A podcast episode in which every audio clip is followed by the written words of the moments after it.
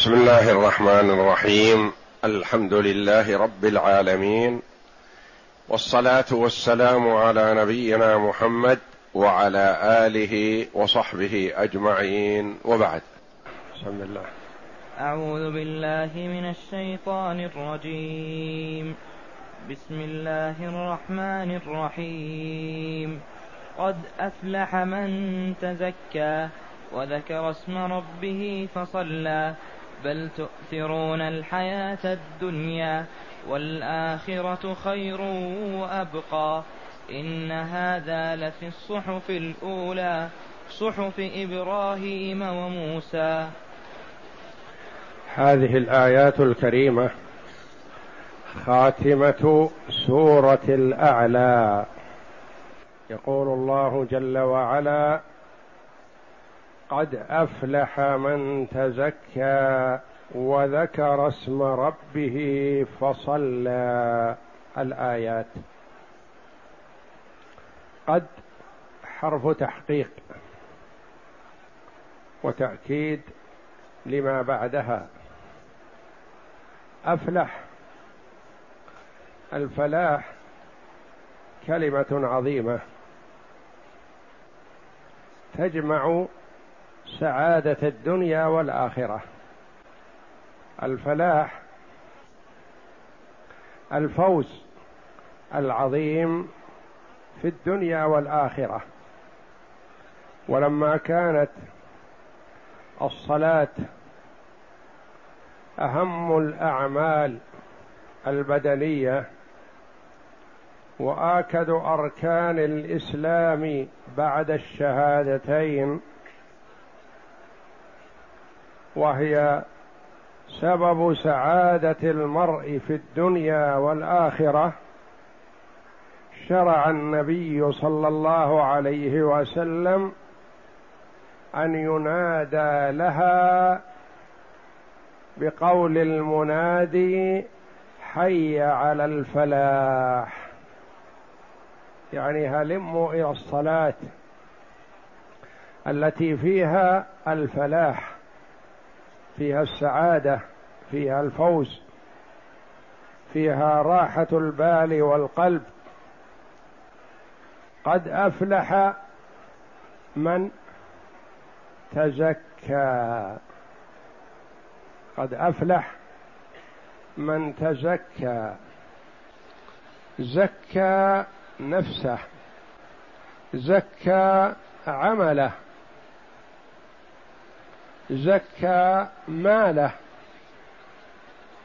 قد أفلح من تزكى. والزكاة الطهرة والطهارة والنقاء. زكى عقيدته. ما يعتقده في حق الله جل وعلا. وفي حق رسوله صلى الله عليه وسلم. وما يؤديه من الأعمال من حق الله جل وعلا وحق رسوله. وما يؤديه من حقوق العباد. إذا زكى نفسه بأن أدى ما عليه من حقوق فقد أفلح. قد أفلح من تزكى. وألفاظ القرآن ألفاظ عظيمة. فيه المعجزة. يأتي الله جل وعلا بالكلام القليل الذي يشمل معان عظيمة. وقد لا يحدد المطلوب ليعم. كما في قوله تعالى إن هذا القرآن يهدي للتي هي أقوم. أقوم في ماذا؟ في أمور الدنيا؟ نعم. في أمور الآخرة؟ نعم. في الاعتقاد؟ نعم. فيما يجب من حق الله جل وعلا نعم. فيما يجب من حق رسوله صلى الله عليه وسلم نعم. فيعم. وهنا يقول جل وعلا قد أفلح من تزكى. قال بعض المفسرين ليس المراد زكاة المال فقط لأنه يقال في زكاة المال مثلا قد أفلح من زكى. يقال زكى ماله ولا يقال تزكى ماله. وإنما يقال زكى ماله. فتزكى تعم القلب والجوارح الاعتقاد والأعمال والأموال والمعاملات وجميع الأمور. أفلح من تزكى. بعض المفسرين رحمهم الله قال أدى زكاة الفطر وذكر اسم ربه فصلى صلى صلاة العيد. ومن المعلوم أن هذه السورة العظيمة سورة مكية نزلت بمكة. وحينما كان النبي صلى الله عليه وسلم في مكة لم يكن هناك زكاة فطر ولم يكن هناك صلاة عيد فهي نزلت قبل بكثير. وإنما صدقة الفطر وصلاة العيد جزئية من جزئياتها التي تضمنتها هذه الآية. قد أفلح من تزكى طهر قلبه من الكفر والشرك والظلم من النفاق طهر لسانه من الكذب طهر جوارحه من الأعمال السيئة ومن أذى عباد الله طهر ماله بأن لا يدخل فيه شيئا حرام طهر نفسه بحسن المعاملة. مع الناس يعامل الناس كما يحب أن يعاملوه. قد أفلح من تزكى. آية عظيمة. لأنه إن اجتهد في ناحية وأهمل ناحية فما أفلح. ما أفلح. أدى ما أدى من الأعمال الصالحة مع الكفر ما تنفع. وقدمنا إلى ما عملوا من عمل فجعلناه هباء منثورا. أدى ما ما عمل من الأعمال التي ظاهرها الصلاح مع الرياء ما تنفع. وما أفلح لأن الله جل وعلا يقول في الحديث القدسي أنا أغنى الشركاء عن الشرك. من عمل عملا أشرك معي فيه غيري تركته وشركه. أدى ما عمل من الأعمال لوجه الله لكنها لم تكن على وفق سنة رسول الله صلى الله عليه وسلم كأعمال أهل البدعة. ما تنفع. ولو أرادوا بها وجه الله. لو أخلصوا العمل لله ما تنفعتهم. لأنه لا بد أن يكون العمل موافق لسنة رسول الله صلى الله عليه وسلم. على وفق السنة. فأي عمل من الأعمال التي يتقرب بها إلى الله جل وعلا لا بد من شرطين أساسيين. أولهما الإخلاص لله تبارك وتعالى. والثاني المتابعة للنبي صلى الله عليه وسلم. فإذا لم يكن العمل خالصا فلا نفع فيه. وإذا كان خالصا ولم يكن صوابا فلا نفع فيه. لأن الله جل وعلا يقول فمن كان يرجو لقاء ربه فليعمل عملا صالحا ولا يشرك بعبادة ربه احدا. فليعمل عملا صالحا موافقا للسنة ولا يشرك بعبادة ربه احدا.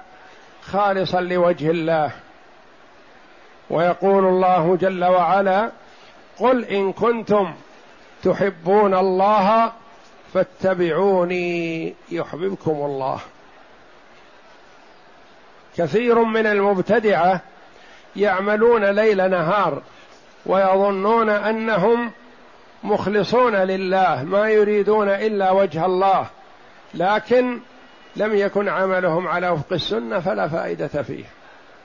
حتى ولو أخلص لأن الله جل وعلا سد كل طريق يوصل إليه بعد بعثة محمد صلى الله عليه وسلم إلا من طريقه. ما يقول المرء أنا أخلص العمل لله وأعمل على اجتهاد مني أتقرب إلى الله جل وعلا بما أراه؟ نقول لا. أنت مقيد بالتقرب إلى الله جل وعلا على وفق سنة محمد صلى الله عليه وسلم. ويقول عليه الصلاة والسلام في الحديث الصحيح من أحدث في أمرنا هذا ما ليس منه فهو رد. وفي رواية من عمل عملا ليس عليه أمرنا فهو رد. أي عمل يعمله المرء على خلاف السنة فهو مردود عليه لا فائدة فيه. قد أفلح من تزكى من جميع النواحي. زكى قلبه زكى جوارحه زكى ماله زكى سائر عمله.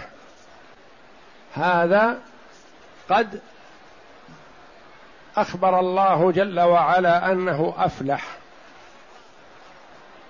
قد أفلح من تزكى وذكر اسم ربه فصلى. ذكر اسم الله يعني صار ذكر الله جل وعلا نصب عينيه. صار على لسانه وعلى قلبه وعلى جوارحه. لا يذكر الله بلسانه وقلبه فيه ما فيه من الغل والحقد والحسد والكفر والضلال والنفاق. ما ينفع. الهمهمة باللسان بدون موافقة القلب ما تفيد المرء. ذكر اسم ربه فصلى. والله جل وعلا وعد الذاكرين الله كثيرا والذاكرات الخير العظيم. أولئك لهم مغفرة وأجر عظيم. وحث النبي صلى الله عليه وسلم على ذكر الله.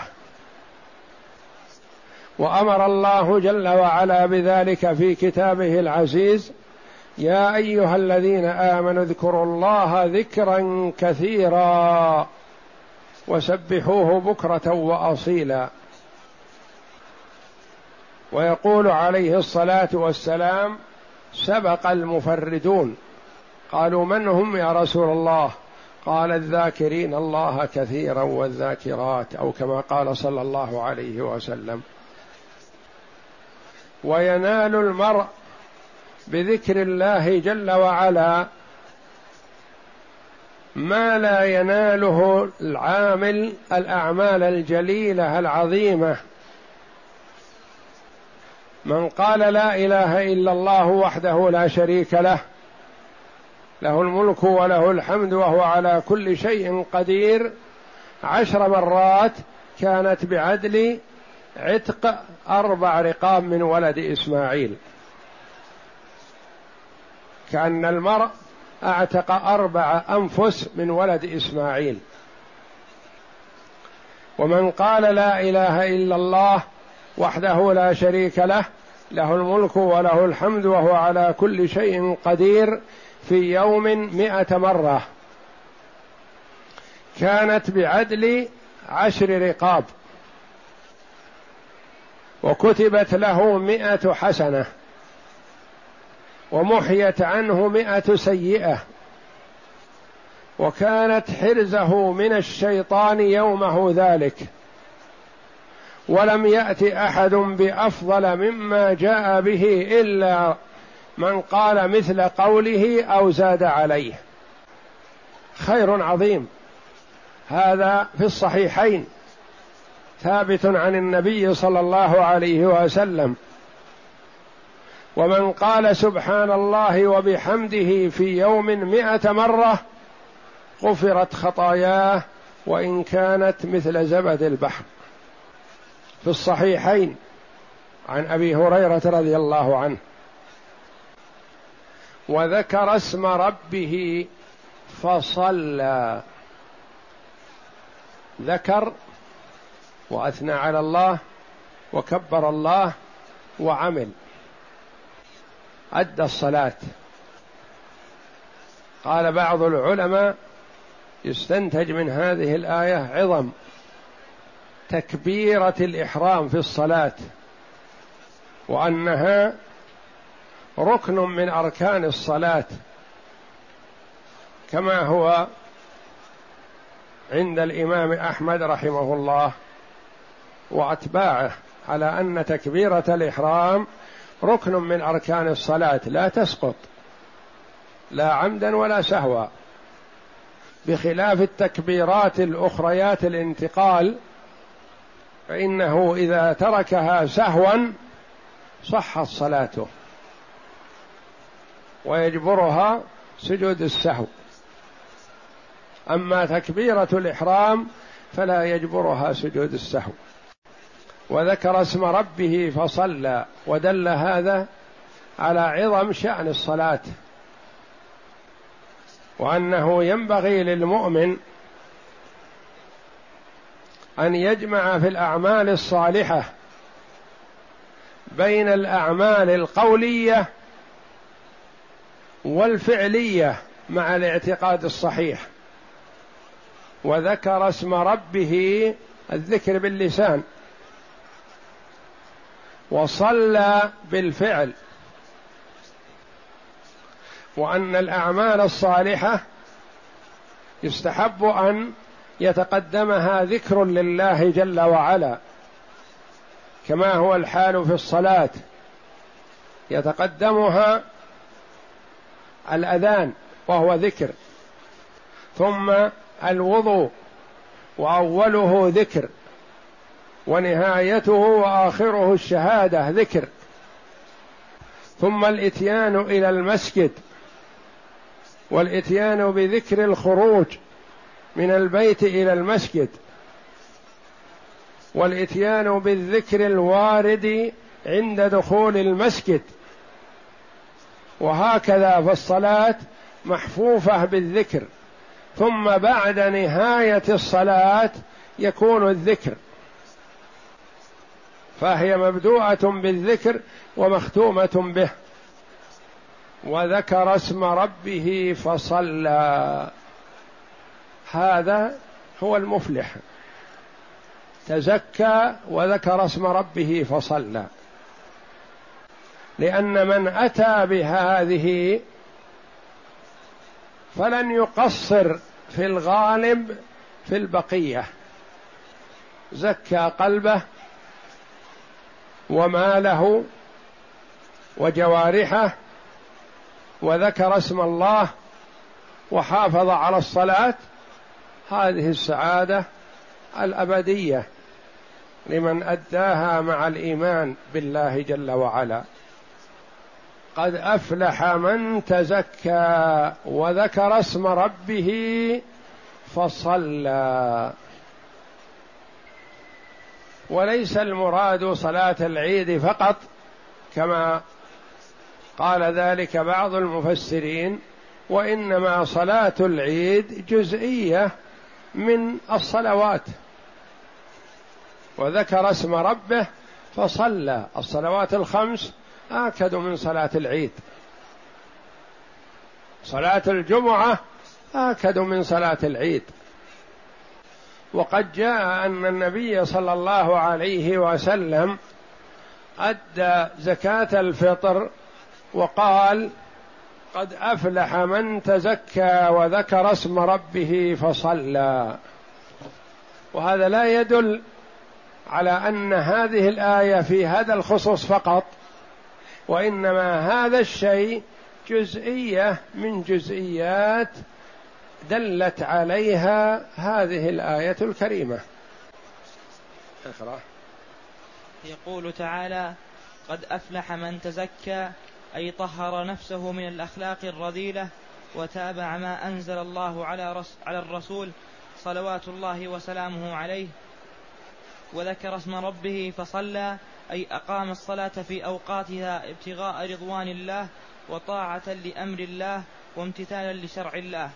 وقد قال الحافظ أبو بكر البزار عن أن الصلاة في أوقاتها لأنه إذا أداها بعد أوقاتها ما نفعت إلا للمعذور لأن الله جل وعلا قال فويل للمصلين الذين هم عن صلاتهم ساهون. والحمد لله أنه قال الذين هم عن صلاتهم ساهون ولم يقل الذين هم في صلاتهم ساهون لأن الإنسان ما يسلم من السهو في الصلاة ولكنه غير معذور في السهو عن الصلاة يتركها أو يؤخرها عن وقتها. فإذا أخرها عن وقتها تعمدا فهو ما صلى.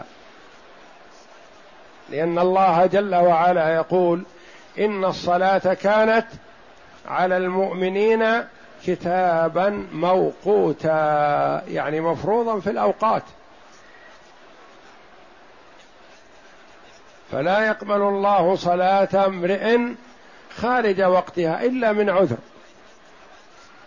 وأما الذي يتعمد تأخير صلاة الفجر حتى يستيقظ للعمل دراسة أو دوام أو نحو ذلك أو وظيفة. هذا ما صلى. إذا تعمد ذلك فمثل هذا يستتاب فإن تاب وإلا قتل. ومع الأسف الشديد كثير ممن يدعي الإسلام يعمل هذا العمل. وهذا ضلال. والله جل وعلا يقول إن الصلاة كانت على المؤمنين كتابا موقوتا يعني مفروضا في الأوقات مفروض في وقت محدد مثل الذي يترك صيام رمضان ويصوم شهر شوال أو شهر ذي القعدة أو شهر محرم من غير عذر يؤخره من غير عذر وإلا المعذور عذره الله جل وعلا. يفطر ويقضي من أيام أخر. وكذلك الذي يفوت عليه الوقت نتيجة نوم عارض أو شغل أو مرض ليس من عادته ذلك. فقد قال عليه الصلاة والسلام من نام عن صلاة أو نسيها فليصلها إذا ذكرها لا كفارة لها إلا ذلك. أما أن يتخذ هذا عادة هذا لا ليس بمعذور لأنه تعمد هذا الفعل. والنبي صلى الله عليه وسلم فاتته مرة صلاة الفجر لم يستيقظ إلا بحر الشمس. مع أخذ الاحتياط اللازم ولله في ذلك حكمة فهو عليه الصلاة والسلام وكل من يوقظهم. فقام يصلي هذا الحارس لأجل إذا طلع الفجر أن يوقظ النبي صلى الله عليه وسلم والصحابة. فأخذ يصلي وقبل طلوع الفجر بقليل غلبه النوم بدون اختيار منه لحكمة يريدها الله جل وعلا تشريع للأمة.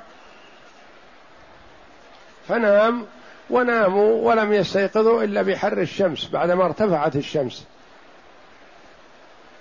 فمن غلبه النوم عارضا أو انشغل بشغل أنساه أو نحو ذلك فعليه أن يؤديها إذا ذكرها أو استيقظ. ولا يؤخرها إلى اليوم الثاني كما يفعل بعض الناس جهلا.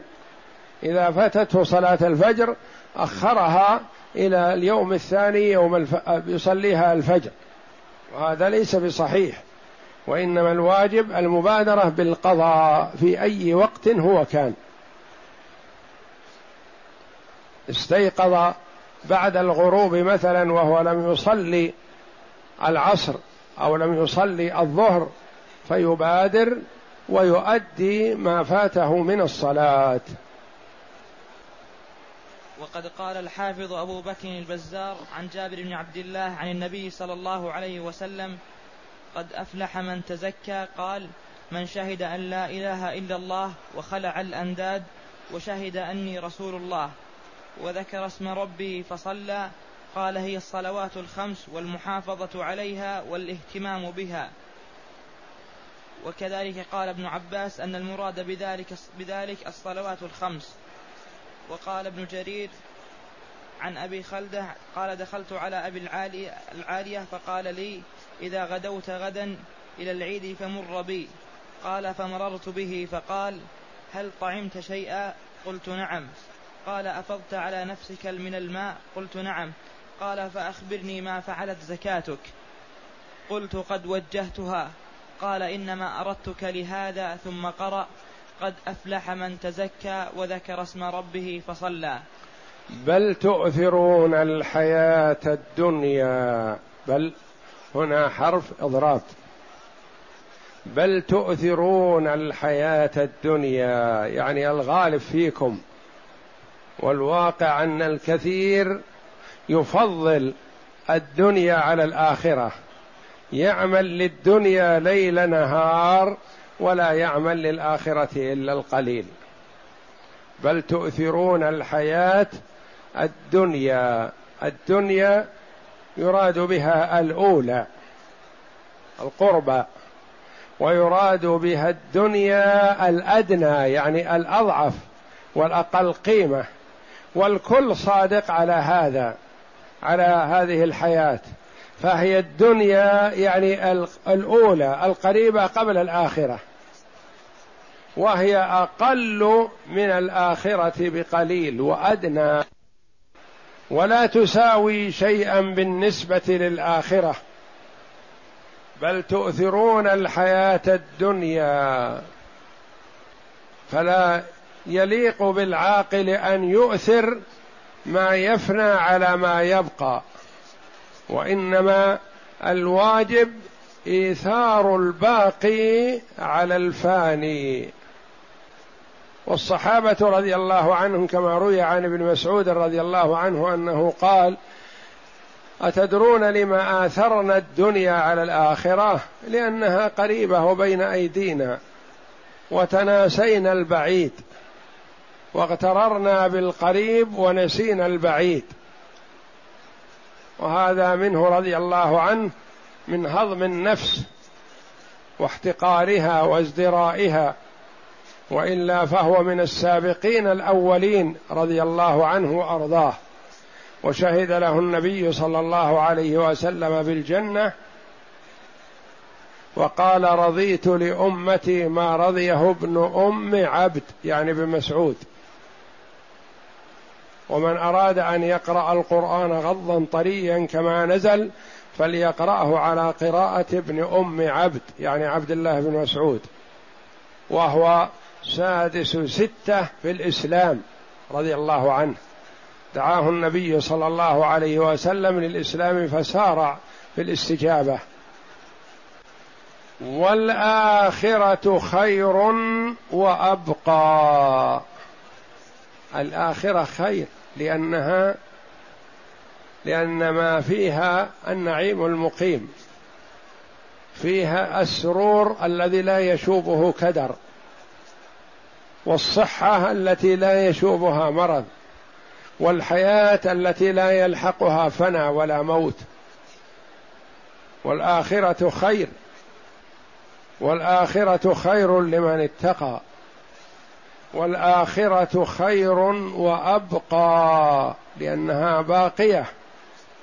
الدنيا مهما طالت بالمرء فإنها فانية فإنه منتقل وتاركها. وسرورها مشوب بالكدر ما يستمر مع الإنسان السرور. يسر أياما ويحزن أياما. يصح أياما ويمرض أياما. ويلحقه الهم وضيق الصدر والآخرة لا يلحقها شيء من ذلك والآخرة خير وأبقى باقية مستمرة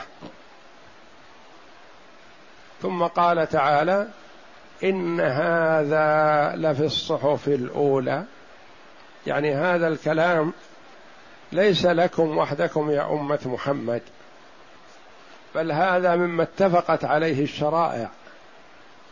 كل الشرائع التي قبلكم كلها فيها هذا.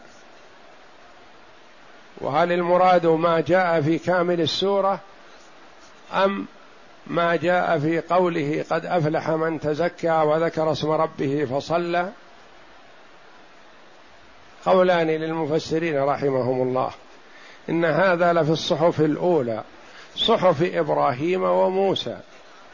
إبراهيم وموسى عليهما الصلاة والسلام هما أفضل الرسل بعد محمد صلى الله عليه وسلم. أفضل الرسل محمد صلى الله عليه وسلم. ثم بعده أولو العزم بقية أولو العزم. هم خمسة محمد وإبراهيم وموسى وعيسى و ونوح. خمسة. وإبراهيم وموسى أفضل الرسل بعد محمد صلى الله عليه وسلم. إن هذا لفي الصحف الأولى صحف إبراهيم وموسى. والله جل وعلا أنزل كتبا عظيمة على الأنبياء السابقين يجب علينا الإيمان بها جملة. ويجب علينا الإيمان بالكتب الأربعة المسمات في القرآن. التوراة والإنجيل والزبور والقرآن. والإيمان بأن الله أنزل صحفا على إبراهيم وصحفا على موسى وأنزل كتبا على الأنبياء السابقين. نؤمن بها جملة ونؤمن بالقرآن تفصيلا. وتعبدنا الله جل وعلا بتلاوته والعمل بما فيه. فتلاوته عبادة والعمل بما فيه عبادة. ولا يقبل الله جل وعلا من أحد عمل على خلاف ما جاء في القرآن. والقرآن هو دستور هذه الأمة ومنهجها. وبإنزال القرآن نسخ الله جل وعلا الكتب السابقة كلها. فلا يقبل من يهودي ولا نصراني ولا أي متعبد بأي عبادة بعد نزول القرآن إلا على ضوء القرآن بعد الإيمان بالله وبمحمد صلى الله عليه وسلم والقرآن. فكتبهم التي بأيديهم محرفة وهي لو لم تكن محرفة فهي منسوخة. نسخها الله جل وعلا بالقرآن العظيم. كما قال الله جل وعلا ومن يبتغي غير الإسلام دينا فلن يقبل منه وهو في الآخرة من الخاسرين. ويقول صلى الله عليه وسلم والله لا يسمع بي يهودي ولا نصراني ثم لا يؤمن بي إلا كان من أهل النار. فما يسوغ لليهودي يقول أنا على اليهودية ونبي موسى. ولا يسوغ للنصراني أن يقول أنا نصراني ونبي عيسى. بعد بعثة محمد صلى الله عليه وسلم وإنما يجب عليهم الإيمان بانبيائهم والعمل بما جاءوا به قبل بعثة محمد صلى الله عليه وسلم. وبعد وبعد بعثة محمد صلى الله عليه وسلم نسخ الشرائع كلها وأوجب على الجميع الإيمان بالأنبياء كلهم. الإيمان بالأنبياء كلهم واجب لأن شريعتهم ودعوتهم واحدة دعوة التوحيد. ومن كذب نبيا من الأنبياء فقد كذب الأنبياء كلهم. فمن يدعي اليهودية والنصرانية الآن إذا كذبوا محمدا صلى الله عليه وسلم فقد كذبوا أنبياءهم. لأن أنبياءهم دعوا إلى الإيمان بمحمد صلى الله عليه وسلم. إن هذا لفي الصحف الأولى يعني هذا الأمر وهذا البيان والإيضاح وهذا الفلاح وأسبابه في الصحف الأولى النازلة على الأنبياء السابقين. لأن من الشرائع وهي شريعة التوحيد هذا جاء في جميع الشرائع. ولقد أوحي إليك وإلى الذين من قبلك لئن أشركت ليحبطن عملك. وكل الأنبياء دعوتهم إلى التوحيد واحدة سواء وإنما اختلفوا في الفروع في العبادات والأحكام. فالصيام مثلا مشروع على للأمم السابقة كما قال الله جل وعلا يا أيها الذين آمنوا كتب عليكم الصيام كما كتب على الذين من قبلكم لعلكم تتقون لكن صيامهم يختلف عن صيامنا ووقته يختلف عن وقته. وكذلك الصلاة مفروضة على السابقين لكنها تختلف. وأما دعوة التوحيد فهي واحدة لجميع الأنبياء والرسل صلوات الله وسلامه عليهم من أولهم إلى آخرهم. أول الأنبياء آدم وأول الرسل نوح وخاتم الأنبياء والرسل محمد صلى الله عليه وسلم كلهم يدعون إلى التوحيد. إن هذا لفي الصحف الأولى صحف إبراهيم وموسى. والله أعلم. وصلى الله وسلم وبارك على عبده ورسول نبينا محمد وعلى آله وصحبه أجمعين.